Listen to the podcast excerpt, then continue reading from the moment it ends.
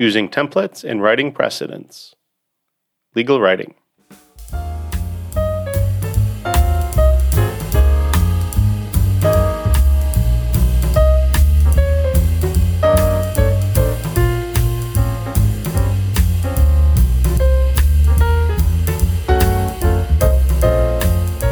The For Legal English podcast is now in session.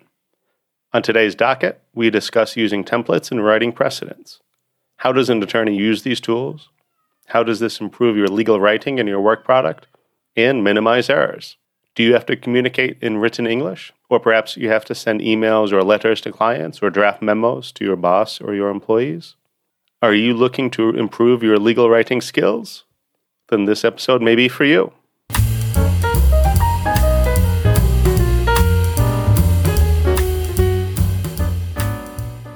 Welcome to the For Legal English podcast. This is the show for lawyers, law students, and other professionals from all over the world who want to improve both their legal English and legal knowledge. In this episode, we discuss different legal topics, such as law in the news, law in practice, legal writing, legal movies, and other issues. I am Timothy Barrett, your host. I'm a former practicing attorney from the United States, and now I teach law in Tbilisi, Georgia. Go to our website, Four is in the number four, legal English, no spaces or dashes, dot com. Forlegalenglish.com.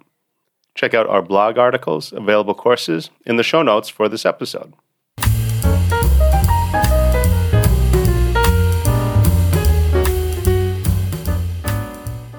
Legal writing is repetitive. As lawyers, we often write the same things or, or, same types of things over and over again. We might change the names or the dates or other details, but a lot of the writing remains the same. So we can use writing templates or precedents with certain goals to streamline, to save time and effort, for consistency, either for the individual lawyer or for the whole law firm together and to improve writing over time.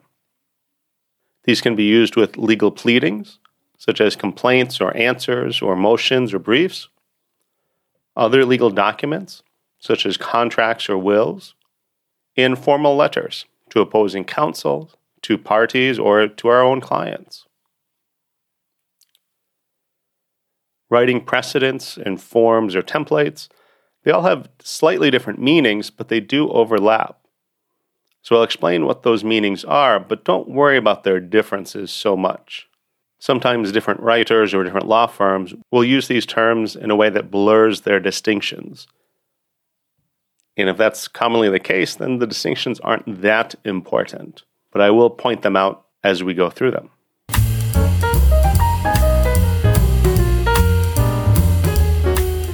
Writing precedents. Here, when we say writing precedent, don't confuse it with legal precedent or case precedent, which is an appellate court decision that helps us understand or interpret the law, and in fact, maybe law itself. Here, we mean a writing precedent as a standard contract or other agreement or document which is used as an example for later documents. And this can be formal or informal. If it's very formal, then it might be called a template more than a writing precedent. But often it is the case that a letter or a contract or a brief that we are writing today is similar to what we wrote last week, last month, or even last year. So we may pull up that prior writing, maybe save it as a new Word document and edit for this occasion. Or perhaps we pull it up and copy and paste different sections of it and then add that to the new Word document. And maybe we look at a few different prior precedents, prior documents that we wrote in the past, and pull out certain paragraphs or certain sections from each that is relevant to the new writing. And if that's the case, then we're using those old writings as a writing precedent. Instead of writing from scratch from a blank page, we're using what we wrote before to help us in this new writing. And again, whether the writing is a letter, a contract, brief, it doesn't really matter. It could be just an email where we're using the prior writing to help us compose this new writing.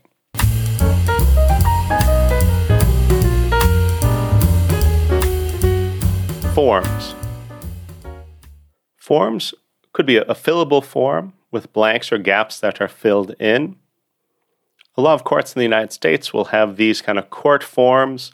It may be a fillable PDF, sometimes it's a Word document, but the court will make this available and the lawyer or sometimes the pro se litigant, the person that doesn't have a lawyer representing them, just fills in the blank. It could be the style of the case, the party name, the case number, the judge that, that is handling the case, in the other details for this, whatever the form is complaint or motion or answer.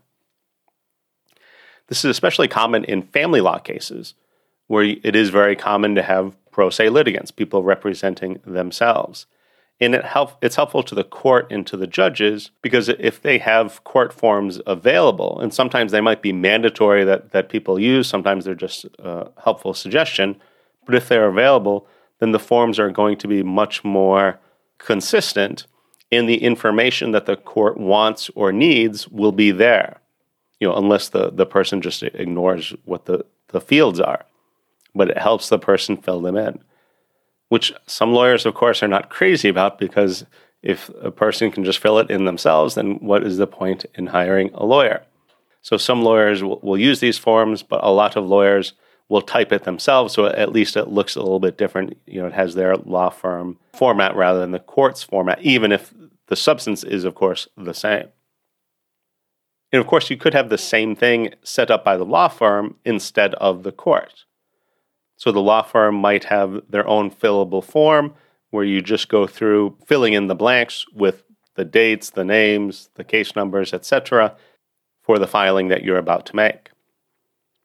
So if it's a form, most of it is complete. It just has the blanks that you fill out. Could be a PDF form or a Word document or something else.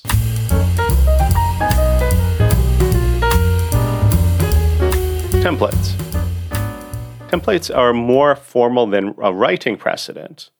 But again, don't get hung up on the nomenclature, what we call these things. A lot of different lawyers or law firms might blur the distinctions between these. So don't be too uh, nitpicky or hung up on the specific formal meanings of them, because sometimes they are used in different contexts. But lots of bar associations or legal press, such as Westlaw or Lexis, will offer templates of legal documents. These could be complaints or answers or motions or briefs, pleadings that are filed with the court, or other documents such as contracts or wills, things like that that are commonly used by lawyers. And as a lawyer, you can take this model contract, be it for the sale of goods, a lease of an apartment, or whatever it is, and then modify it to fit your purposes, inserting names and dates, filling in details, or modifying some of the clauses or provisions within the contract and delete some sections that are not relevant. Maybe you do many of these types of contracts, so you modify that template for your own purposes and then use that as the template. Some computer programs can work with Microsoft Word and whatever your client database management software is to generate documents. So basically, using a template, adding the details that you've already entered into the database, which makes it very convenient. I worked in a couple offices where we had this. So most of the time, the information was already in the database. You just kind of hit click the button to generate a complaint or whatever the document that you needed was, and it would go through it, take the information from the different files, and generate a new Word document. If it was a template that we used all the time, then chances are everything was in there. I just had to look it over, print it out, and sign the bottom. If it was one that was not used quite as often, then there might be blanks. There are some things that I had to change or information that I had to add because we didn't have a fully formed template with all the information because it wasn't as used as some of the other documents would be. But either way, it made it a lot faster to do it this way than, again, to write it from scratch.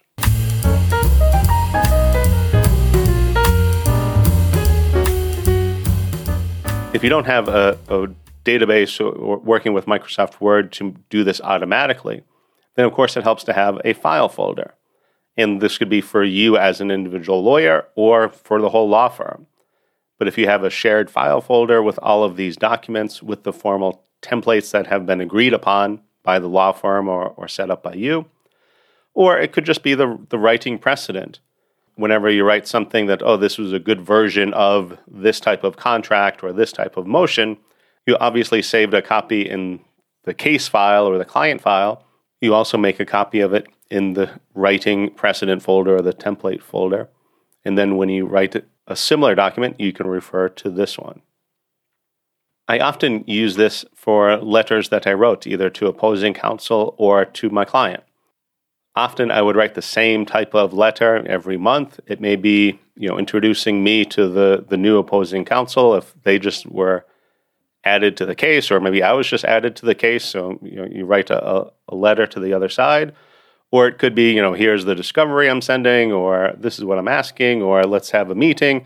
But they're kind of standard letters. Or every month I would send a letter to my client. You know, this is what I've done this month. This is the amount of money that you owe me. Or, you know, this is our next court date. This is what we need to get ready for. Or, or these are the documents that I'm, I'm missing. So I'm waiting for you to get them to me. But every time I wrote this type of letter, I would use an earlier writing precedent. I would look at how I wrote it, maybe copy and paste a lot of it or save it as a new Word document. But then maybe I'm looking at it and I try to improve it a little bit. You know, gee, I should add another sentence that maybe explains this. Or I don't like the wording of that sentence or that paragraph. Let, let me tweak that a little bit. And then the next time when I write that type of letter, I'll have that newest version. And again, maybe I'll tweak it a little bit. Maybe I'll I'll change some of the wording again. So every time I write it, it'll try to get a little bit better, a little bit better. But of course, if I don't have a, a lot of time to, to be looking at it, I know that I've written it, you know, 10 times or 100 times. So I just change the details and send it off. I don't have to spend a lot of time working on that kind of simple letter. I found this to be a great time saving device, as well as a great way to improve my writing over time.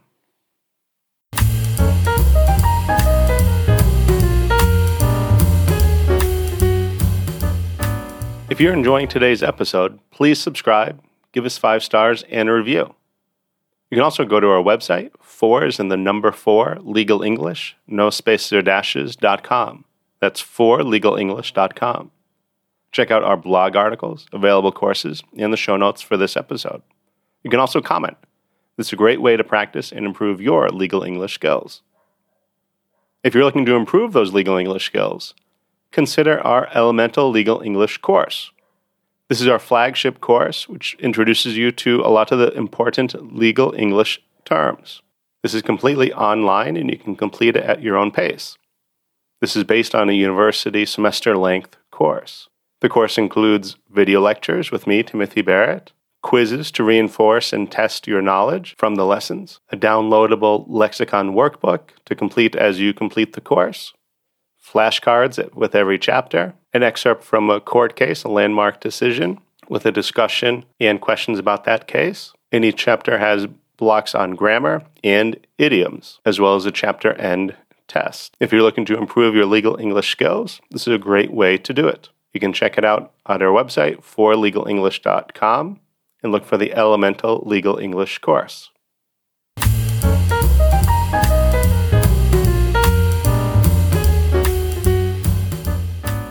How can you use these techniques? In your own practice, I've kind of discussed this a little bit earlier, but save some of your best writing. As you write similar documents again and again, try to tweak them, try to improve them so it's always getting a little bit better. And it's always a little bit easier to do, a little bit faster to do because you have the prior ones, the prior writing precedents or templates that you can use. If you use them a lot, then instead of just using a writing precedent, maybe turn it into a template. Zero out all the all the details and highlight them or put them in even create a fillable form in Word document so that you'll go through and just add the new information for that newest document. Another way to, to use these techniques is in your job applications. If you're preparing CVs and application letters, then I highly encourage you to use this type of, of technique. One, when you write a CV, every time you look at it, of course, you're trying to improve it, making it a little bit better. And so as time goes on, of course, you have to keep it updated. Maybe you've done something new at your current job, even if you're not looking for a new job. you still want to keep your CV updated so that when you look for a new job, you don't have to think, oh, what was that project I worked on? Or what was that training I went to last year, two years ago? What was that called? What was the dates? Try to keep that information updated in your CV. But then as you update your CV, save it as a new file name. When I have my CVs or application letters, I'll save it with the date. So if today's date is you know May 1st, 2022, I would save it as 2022 space 05 space 01 CV. Uh, and so then when it's in that file folder on my computer, it's very clear and it's already sorted by the date. And maybe if I change my CV somewhat, maybe I have a CV where I applied for a law firm position, but then I have another CV where I changed it a little bit because I was applying for a teaching position or an NGO position or something like that. So I changed the CV a little bit. So I would mark that in the CV, you know, CV dash NGO, CV slash teaching, something like that. Or sometimes I'll have a long form and a short form CV as well. And with application letters, a lot of times you're sending out very similar application letters. Again, maybe this application is to a law firm, another one's to an NGO, another one's for a teaching job. And then I'm applying maybe a month later, maybe a year later for a similar type of job. I can look back at, oh, I have all these application letters for law firms, but oh, but this old one was for a teaching position. I'm applying for a teaching position now. Let me look at that. And again, maybe I just open it and then file save as. I use that as the new document and just change it. Or maybe I take some paragraphs from this application letter, another from that application letter, that sort of thing, mix and, and match that is relevant for this new job application.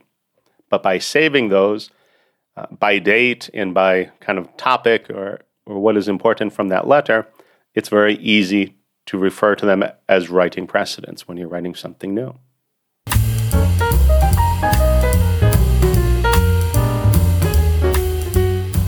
Errors. So, one of the possible problems with using these types of writing precedents is if you neglect to make changes. In Elemental Legal English, as well as in the podcast previously, we've talked about how a lot of times in a contract, at the very beginning of the contract, you'll say, you know, John Smith, hereinafter referred to as the buyer, Molly Jones, hereinafter referred to as the seller. And then the rest of the contract, you'll say buyer agrees to do this, seller agrees to do this. You know, so you're always referring to the buyer, seller, buyer, seller, and of course at the at the very bottom you need their names again when they when they make their signatures. But in the most of the instances in the writing in the contract, it's going to be buyer or seller or landlord, tenant, employer, employee, whatever the, the respective titles are. But one of the advantages to doing it that way is if you put in their names each time, maybe you forget to change their names once. And so you have a contract for, you know, Smith and Jones. In, in the contract, you have, you know, McIntyre agrees to do, you know, XYZ. Well, McIntyre is not part of the contract. That is kind of a, a dead point in the contract. And you, as the lawyer who drafted the contract, could get in trouble for that error. So we do like to use those kind of terms employer, employee, buyer, seller, what have you. Even though we do that, we have to make sure that whatever details are in the prior writing have been changed for the new writing.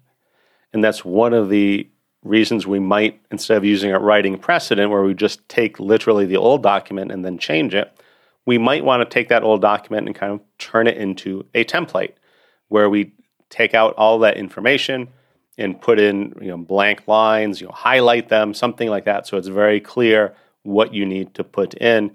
And if you make a mistake, your old information is not there. You're not going to have your old client's name or uh, address information, telephone number, anything like that. You certainly don't want to release that information by mistake. So that's one reason you might make it into a kind of more formal template. But you always want to pay attention to people's names, their details, personal identification information, of course, dates, dollar amounts, and other details. But by using these writing precedents or templates, it's a great way to improve your writing over time, to streamline the amount of time it takes you to generate this writing, and it can add to the consistency. So your writing is always consistent, hopefully, consistently very good.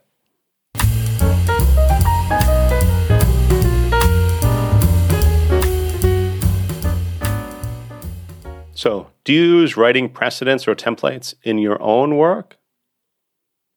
What questions do you have about today's topic? Please go to the show notes and leave a comment. I'd be interested to hear what you think of this episode. Also, please subscribe, give five stars, and a review. You can go to our website, for number four legal English, no spaces or dashes.com. Check out our blog articles, available courses, and the show notes for this episode. Comment. It's a great way to practice and improve your skills. The For Legal English podcast is adjourned. Don't miss the next docket call.